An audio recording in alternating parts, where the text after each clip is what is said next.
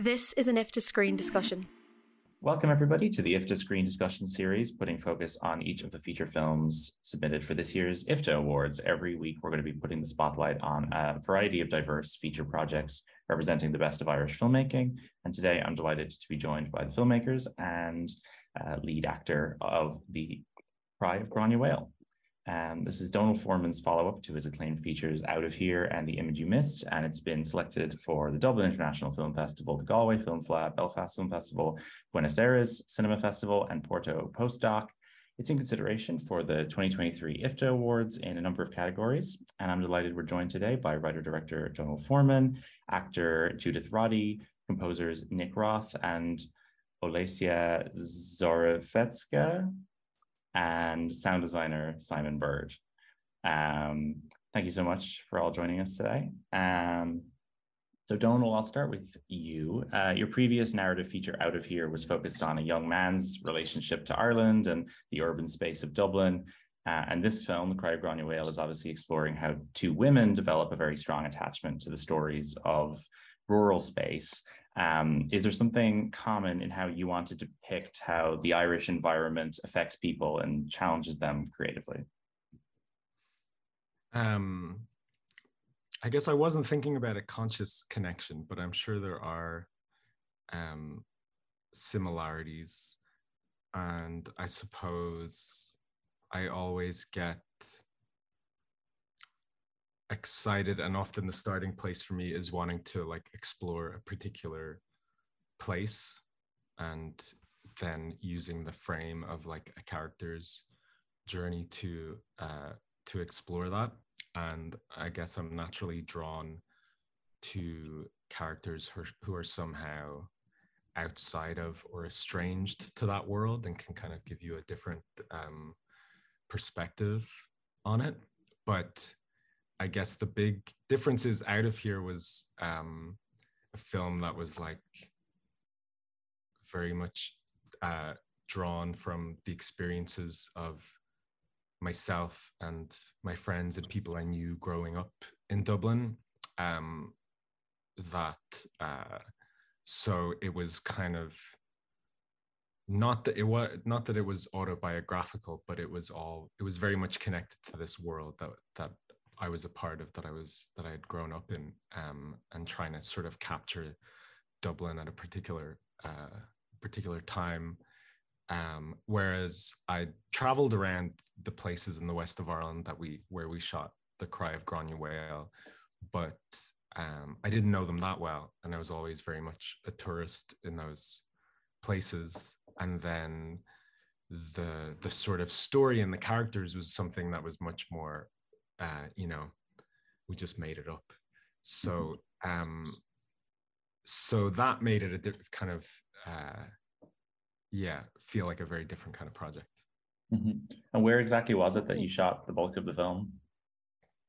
Um, so we shot a few days uh, in Dublin for the start of the film, and then we were uh, on Achill Island and Clare mm-hmm. Island, and, and in Louisburg for a day or two for the the Gráinne Mhaol Heritage Museum they have there. Oh, brilliant! Okay. But yeah, mainly Achill and Clare. Great. You mentioned there about having a, a, person who's sort of maybe a bit feels a bit out of place, and you have uh, this character Moira, who's played by Dale Dickey, who's fantastic in the film, and she's got such a unique energy. Where I guess she's this like American artist. She's not familiar with the Irish territory. Um, she comes into the space and she's sort of like totally kind of her energy clashes with what's around her, but also it kind of works with it. Um, and she, I guess, develops this attachment to the the Gráinne Mhaol mythology that kind of exists in the space. Um, so when you were casting this role and when you found Dale for the role, what were you looking for in particular? Um, I guess, yeah, I wanted. Uh, I knew I wanted someone who could kind of walk walk the line between um, that you uh, you would kind of keep changing your mind about her. She wasn't quite one thing or another because I think there's like there's a there's been a lot of American and Ireland stories. It's almost its own little um, genre, and that can veer either either towards a sort of romanticized American perspective or a very cynical Irish perspective. Um, and I wanted a character who was on one level, she has these annoying American qualities and is kind of just like walking around in this very brash way, but she also has a real uh, energy and vibrancy that actually kind of brings something out of people. And they're sort of, you can't really separate um, the two. And um, yeah, Dale was um, the first the first person I thought of asking to play the part, and it's quite different to a lot of the um, part she's played in the past. She tends to play a lot of kind of like tougher, you know, southern um, roles in the states. But I knew when I'm casting, I like uh, I like to try to find like podcasts or interviews with the actors, and um, I listened to a podcast with Dale, and I I heard kind of some other qualities in her that I thought that that w- she, she has kind of uh, other aspects that she doesn't get to explore in films mm-hmm. so much that we could kind of play with. So, yeah. And once you, once you met her after you'd cast her, I guess, and started working with her, did she contribute a lot to the development of the character, or did it remain more so as you had it written down on, in the script initially? Um, yeah, no, um, all the actors um, contributed a lot, especially Dale and Judith, because we had a two, a two week uh, rehearsal process prior to the film, and I went into that with with an outline of the film that was uh, detailed up to a point, but didn't have dialogue. And the latter part of the film was a little more um, open in terms of what it would be. And so in the rehearsals, we improvised scenes and tried things out. And I would go home and write scenes, and we do them the next day. So um, there was a lot of dialogue and back and forth, and we really kind of uh, developed it together. So mm-hmm. um, I definitely wanted the actors to to bring a lot of their own ideas um, to the part, and that's yeah, Dale and Great. Judith we did that. So Judith, you provide a really compelling contrast to Dale's character. Mm-hmm. Um, Koch is much much more kind of academic and is a bit mm-hmm. cautious, mm-hmm. and Dale is so kind of wild in her performance when they first started traveling around together. And and Koch is is more is more cautious for sure. So did you and Dale sort of collaborate when you got to rehearse or when you first met her and trying to find a good balance between the two characters and sort of allow the film to show us every angle of how the interest in this space and in the mythology of Gráinne Mhaol can grow in different types of people? We did, yeah. As Donal said, you know, it was um, we sort of got together and had a bit of a a play, a bit of a rehearsal in a in a, a way that that's mm-hmm. kind of theatrical. We have that time and space to to do a bit of development, to do a bit of chat, go away, reflect on it, come back, see what sits, see what you want to what fat you want to cut away. You know, and largely because of the way it was being shot as well. You know, because it's 16 millimeter. There's no everyone has to come together. It, it, mm-hmm. it felt like a company. Um, trying to utilize the time in the you know in, in the most economic way just you know purely because there's not money lost. But i think uh, coming from a character perspective with myself and dale it's definitely not something conscious when you're coming together. I'm going to fill in the gaps that you don't have in your character or we're going to try and contrast or i think once you try and um, once you're trying i think you're you're putting a nail in your own performance and that you know it's just what um, what you find in each other. And naturally i think um, there was an absence um, in both these people. And whatever it was they found in each other. And i think there's something with mythology as well because it it is i mean it's a it's a it's an eternal living thing but essentially it's a reclaiming of the past or a reflection or it's not to make these things present is a you know sort of constant investigation. So and then it really is the the gem parts of ireland that bring it to life these locations you know which really um, do affect the characters and the mood. And when you spend like donal was saying you know you're you're a tourist in these places until until you're not until you're sitting with the same family that live in Clare Island and have been there their whole life. And then all of a sudden, you start to feel the fabric of a place and um, and how people live and their dynamics and and then just the landscape starts to inform you as as much as we're informing each other, which is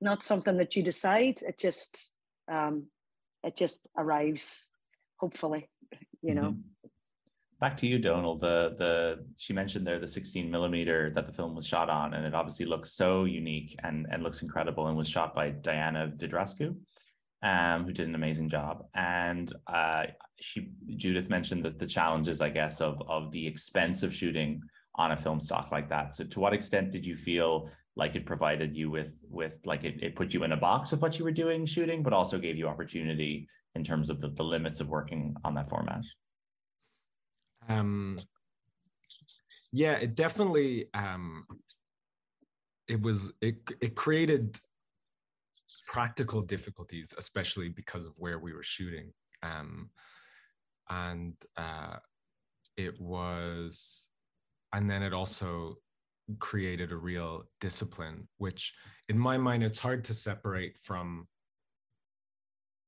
the discipline of, of just a low budget shoot in general because we had 20 days to to do the film. And uh, my first feature was 20 days as well. I'm kind of used to having to work uh, under those constraints. And so having that rehearsal time in advance where you can where you can as judith says kind of play and think it through um, really helps to then when you get to the shoot that you're you're able to kind of you develop a certain shorthand about things and you're able to just um, work through it. Um, but yeah, I think it it it adds a certain energy and focus for everyone involved. I know um, for a lot of the crew we had on set, we had um, we had some really experienced crew members who've been like you know working on films since the 80s, and for them, it was I think it was really exciting because they they get to work on film so rarely now and they have a real um, respect for for that process. So uh, um, yeah i think that was uh, it was a privilege really to be mm-hmm. able to and when you chose to shoot it like that was was the intent i suppose to evoke some of the sort of mysticism that that is so thematically central to the film? Because i guess it gives the film this this kind of dreamlike quality which lines up with what everyone is talking about, which is this old myth of Granuaile and these these kind of ancient fables that everyone is so interested in.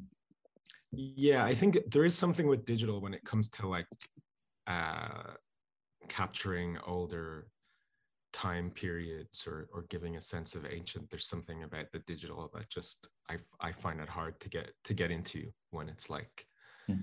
you know medieval times on the ARRI Alexa or whatever but um, originally I I thought that uh, you know there's there's the film that Dale's character is shooting within the film, and I always thought that would be on film because she's this uh, kind of underground filmmaker uh, coming from New York, and I thought that's her world and that's how she would um, approach it. And then at first I thought the rest of the film would be digital as a contrast, but as I was going along, I realized I didn't want there to be a clear line between her film and the film we're watching. And as it goes on, part of the progression is that those lines really blur and you start to wonder, you know, whose film are we watching? Um, so, uh, so for that reason, it really helped uh, to have that kind of consistent filmic quality. Great the film obviously as amazing as it looks it also sounds fantastic. Um, we have we have three people here who, who know a lot about about how the film sounds. So simon first to you.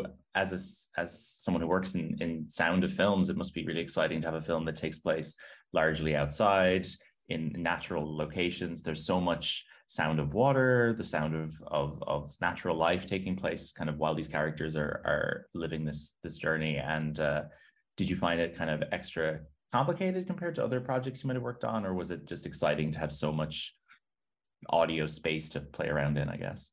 Um, I think definitely the latter. I mean, uh, when I first saw the initial cut of the film, um, the thing that struck me right away was uh, just how much of it takes place in kind of these open spaces, um, in exterior shots, like you said, and all these sequences where you're on these kind of like rugged coastlines. You can see the characters kind of like hair flying in the wind and the waves crashing. And I just think there's like so much variety in those soundscapes that I really wanted to kind of make sure that they were accurately re- represented in the film and that um, you really felt like you were there. And um, even when the film is at its kind of more surreal moments, I think the um, the score does such a good job of kind of taking you into those kind of more dreamlike and um, kind of uh, surreal moments that I think the uh, the the role of the sound design was to kind of create that texture that roots you in the location, regardless of what's happening in the story. But um, yeah, I just think, like you said, um, it was just there were so many kind of um, different locations and variety and textures in there that I just um, that was what excited me, I suppose. Fantastic. And to Olesya and Nick, um, had you guys ever worked together on a on a score before this film? Uh, well, well, we're husband and wife, so okay, that explains that. We have well, collaborated that's... on a number of projects, but this is our, our first feature. I know. I was just mentioning mm. that it was certain serendipity in this because uh, we were just talking about working together, and then two days later, um, Donal contacted us and offered this uh, to work to work on on this great film. I, yeah. I think it's interesting, specifically in terms of place, um, because when we made the score, we were in pretty much kind of deepest, darkest lockdown moments. So we never actually got to go to any of the the places. Um, and and it's really important for me, usually in most pro- most projects, to be in a place to kind of absorb the atmosphere. I mean, I'm, I'm here in Tangier in the hotel where William Burroughs taking lunch because we're working on a beat project. But the funny thing with this is it was kind of in reverse uh, because after the film, by another coincidence, both Olesya and I went to Clare Island uh, to do a collaboration with the weaver Beth Moore uh, for the 300 year anniversary of the Linen Hall. Um, and Beth had kind of hosted a, a, lot of the crew, so she was also kind of involved with them. I mean, it's a tiny place. There's 150 people on the island, so everyone knew obviously what was happening.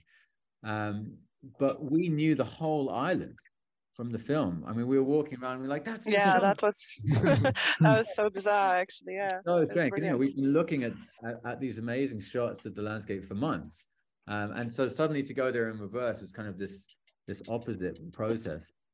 Um, but but still, I think even through the screen, uh, the place was still very much inspirational for the music. Um, you know, and and certain kind of triggers. I mean, when you're writing music, you're always looking for these kind of trigger words and you know, like Donal mentioned a keen or the idea of, of a keen in the background, and that kind of triggered this whole journey into Eibhlín Dubh Ní Chonaill's uh, Lament for Art O'Leary, um, which is also another connection to Bob Quinn, you know, is a good friend of ours, who's also in the film. Uh, and so that was a, a, a, big thread that kind of ran through it, that kind of goes in and out the landscape. It's obviously such an, an important text. And obviously, uh, who's Daniel O'Connell's uh, grandmother, I think, or great aunt, um, but was one of the the great kind of Irish epic poets, you know, of her age, certainly oral poets. Um, so in a way, is a kind of a Granuaile esque figure as well within within Irish literature. Um, so it was, it was, very much about threads and, and place, you know, that the music was kind of woven from. Yeah, and actually, since you asked uh, if, if it worked together with Nick, that was um, I think a very good decision for this film because uh, um, Donal was quite clear, which is uh, from my experience working uh, creating music for film, and I worked with uh, Ukrainian because I'm Ukrainian and um, Eastern European uh, filmmakers before, and uh, it was actually great to work uh, sort of with Donal and get a sense of like you know, uh, the very something very Irish about it for me, of course.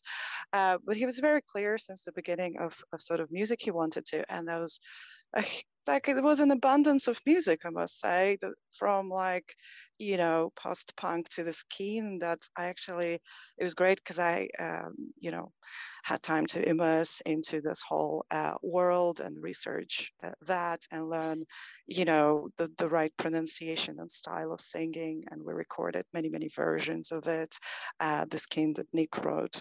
And sort of, it, it was quite, uh, you know, I don't know the English word, en- enriching. It was uh, sort of, I learned a lot of new things, you know, mm. working on this. But yeah, because of, of, of very, it was very vast uh, sort of soundscape from orchestral uh, scenes to Baroque to sort of this quite abstract, uh, you know, avant-garde, free jazz sort of sounds. It was great because we split with Nick and like, okay, you're going to work on this and I'm going to work on this.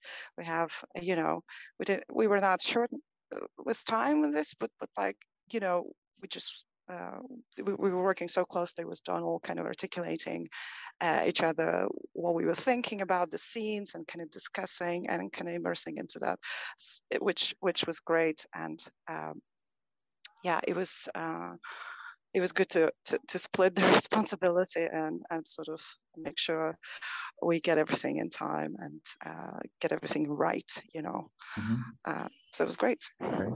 Something I'd say was enjoyable for all of you as as actors, composers, and obviously as a as a director, Donal, is is how we get to see the film within the film, and we get to see what Dale's character is making. Um, and in terms of the score, it kind of shifts a bit um, when we're when we're watching the film within the film. Definitely, the look of the film changes quite a bit in terms of like the, the we get the grayscale, we get some other use of color.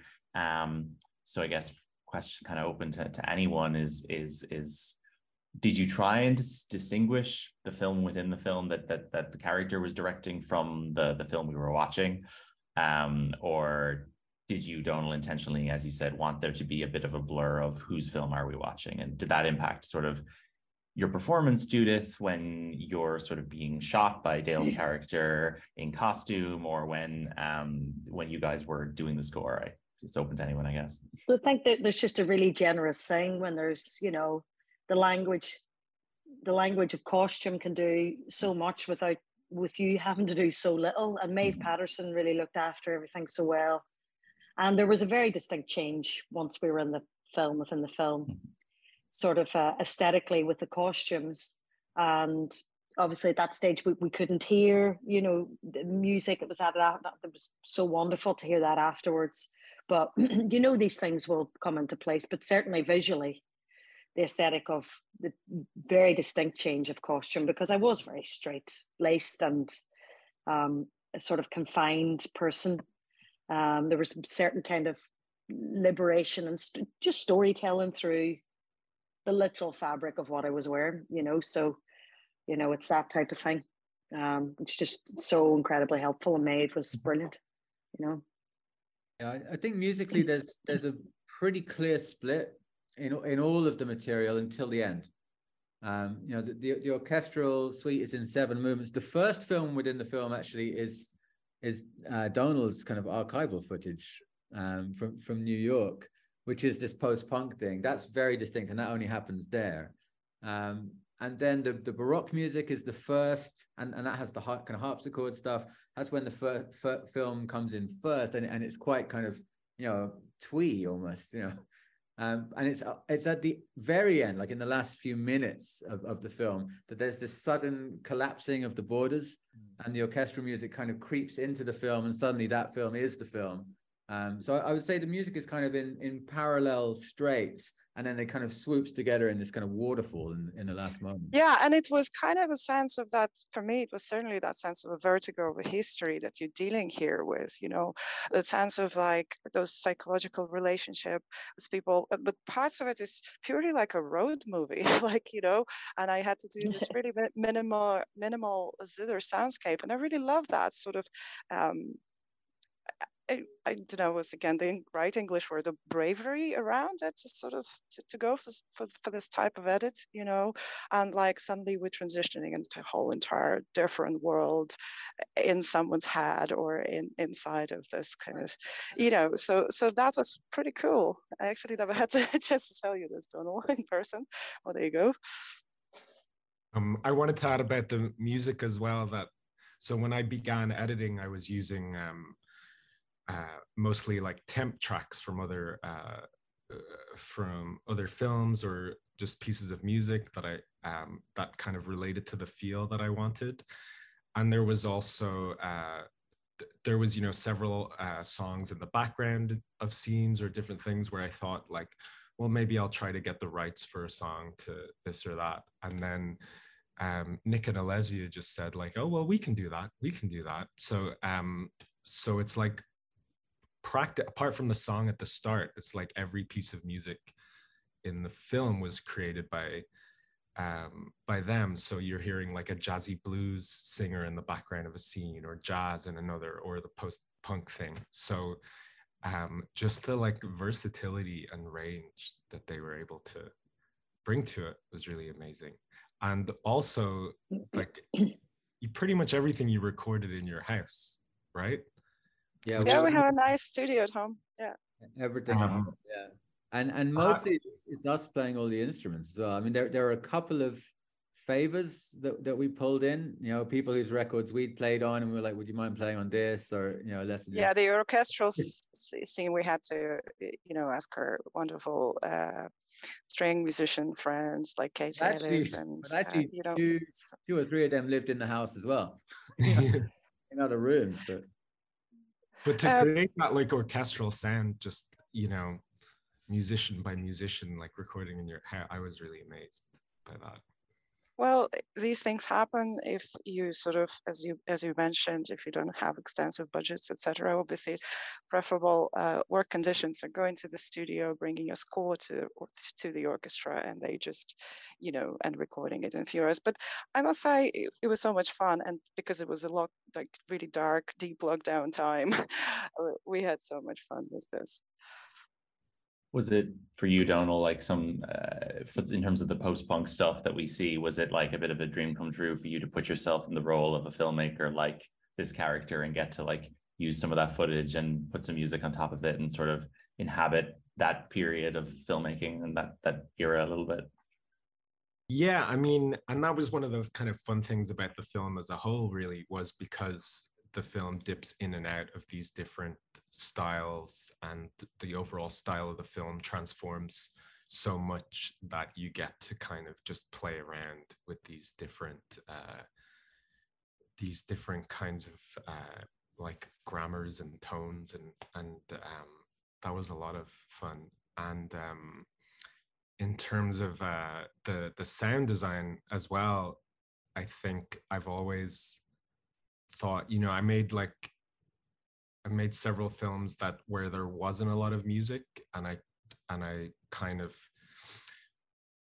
kind of came I've kind of often approached films thinking like how can you use the sound design as if it was the score without without you noticing it in a way but mm. that you're thinking of like um, different atmospheric sounds or things that can have a kind of musical or emotional effect that's like almost um, subliminal. So um, so we just had such a wide range of tools to kind of play with that and be expressive. And um, Simon really uh, brought a lot of ingenuity to kind of filling that out um, from from the kind of bare sounds that we had from production um, into this like rich um, soundscape.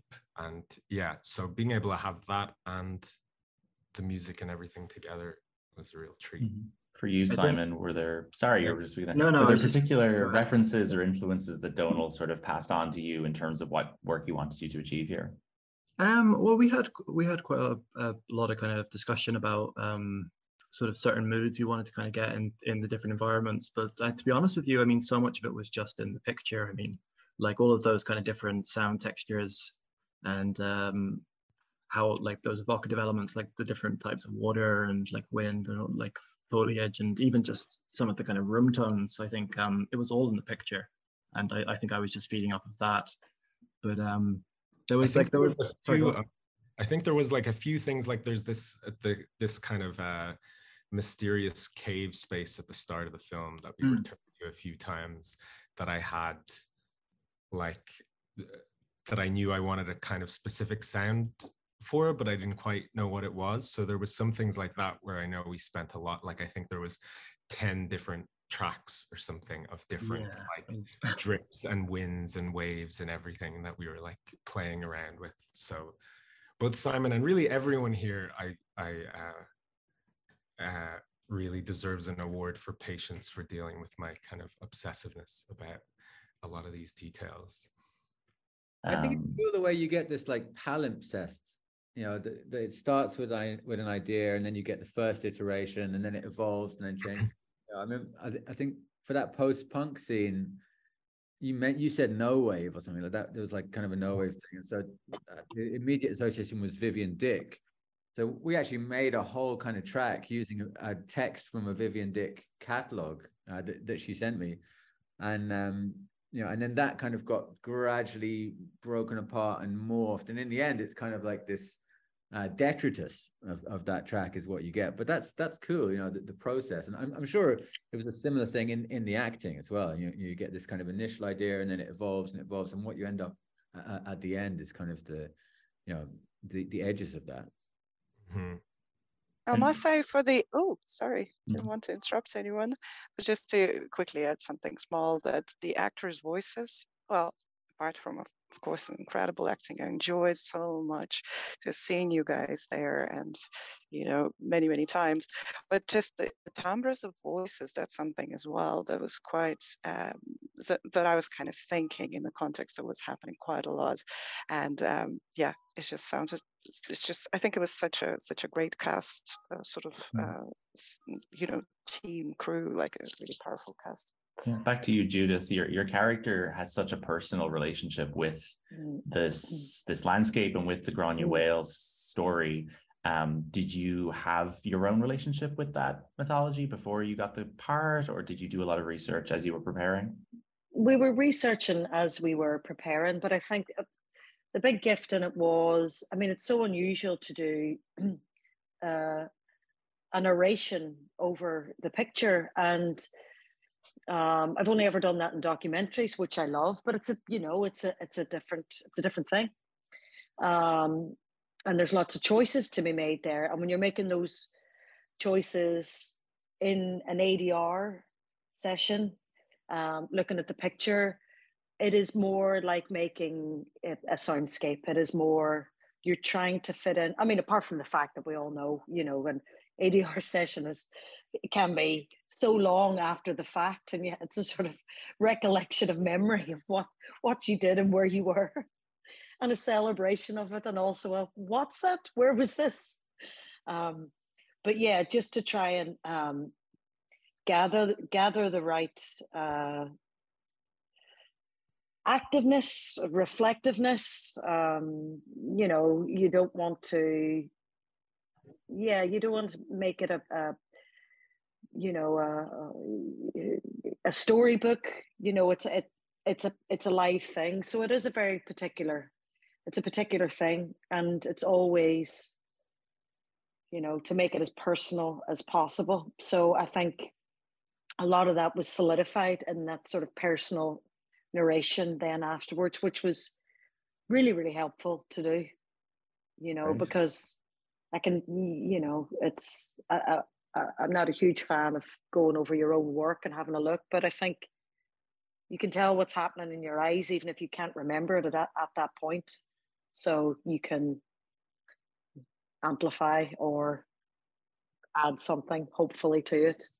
But the generosity of an, uh, you know, the opportunity to narrate, which is helpful, you know. Mm-hmm. And that was all. That was almost. That was a whole other production that we had of, of doing because I had like um better part of a day of of doing like voiceover and ADR with um with all the main actors really because they all have their kind of parts and that was another uh, layer in the palimpsest of the kind of sound design was playing around with all those um, voices. I remember we also um, had Judith uh, sc- scream Moira's name for us like times or something. We had like so many amazing screams to choose from for the for the end of the film. Excellent. Um, so final question before we wrap up. Uh, I think a lot of people who'd be watching this discussion and, and IFTA members um, would really enjoy the sort of the, the cameos, I guess, by, by Bob Quinn and by Donald Clarke and this whole sequence that takes place in the IFI um, and the whole, are you really breaking up with me in the IFI uh, line, which I think is hilarious. Um, this section, obviously, did you kind of primarily put it in the specifics of it? of, of, of having him host the Q&A and whatever, would they put in sort of create realism around the situation that, oh, this is someone who would be brought to Dublin? Or, or is it just kind of a, a private joke for, for Dublin people who'd be checking out the film? Best man for the part, really. um, I, I mean, because I did, you know, in my first feature out of here, I had a cast that was a, a real mix of actors and non-actors and I cast people just kind of from around Dublin who I met and thought were interesting. And um, because I knew I knew what that scene was going to be and that I was kind of fleshing these scenes out in rehearsal. So I thought the the best way to kind of avoid it feeling just like phony or like a parody of that kind of thing would be to have someone who really knew how to do it. So, um, and I, yeah, I thought it would be funny and people would enjoy seeing him as well. Um, and so I asked uh, Donald to do it, and um, I sent him like a biography of the fictional biography of of Dale's character of the filmmaker, so he could match the kind of filmmaker it was. And then we did like a half hour rehearsal where he interviewed her, and I pushed him to be progressively meaner to her um and uh yeah and so that's how we ended up with the scene um and having um bob quinn in the film i guess was especially meaningful to me just because of the importance of his work to me and to irish cinema i think and his you know he made the only other feature film shot on uh, clare island Budawanny with with Donal McCann back in the 80s um, and yeah, there was just a lot of connections between him and the the work. So uh, that was uh, that was special that we were able to have him involved as well. Yeah. Brilliant. Okay, that's uh, all we have time for. Thank you all so much for joining today. It's been great to hear about the, the making of this fantastic film, and I highly recommend anyone who hasn't got a chance to watch it yet uh, to, to do so. And best of luck with all of you to on your next projects. Um, and hopefully uh, the film Thank fares you. very well at the at the IFTA Awards. Thank you so much for joining. Thank you very much. Appreciate it. Thank you. Bye bye.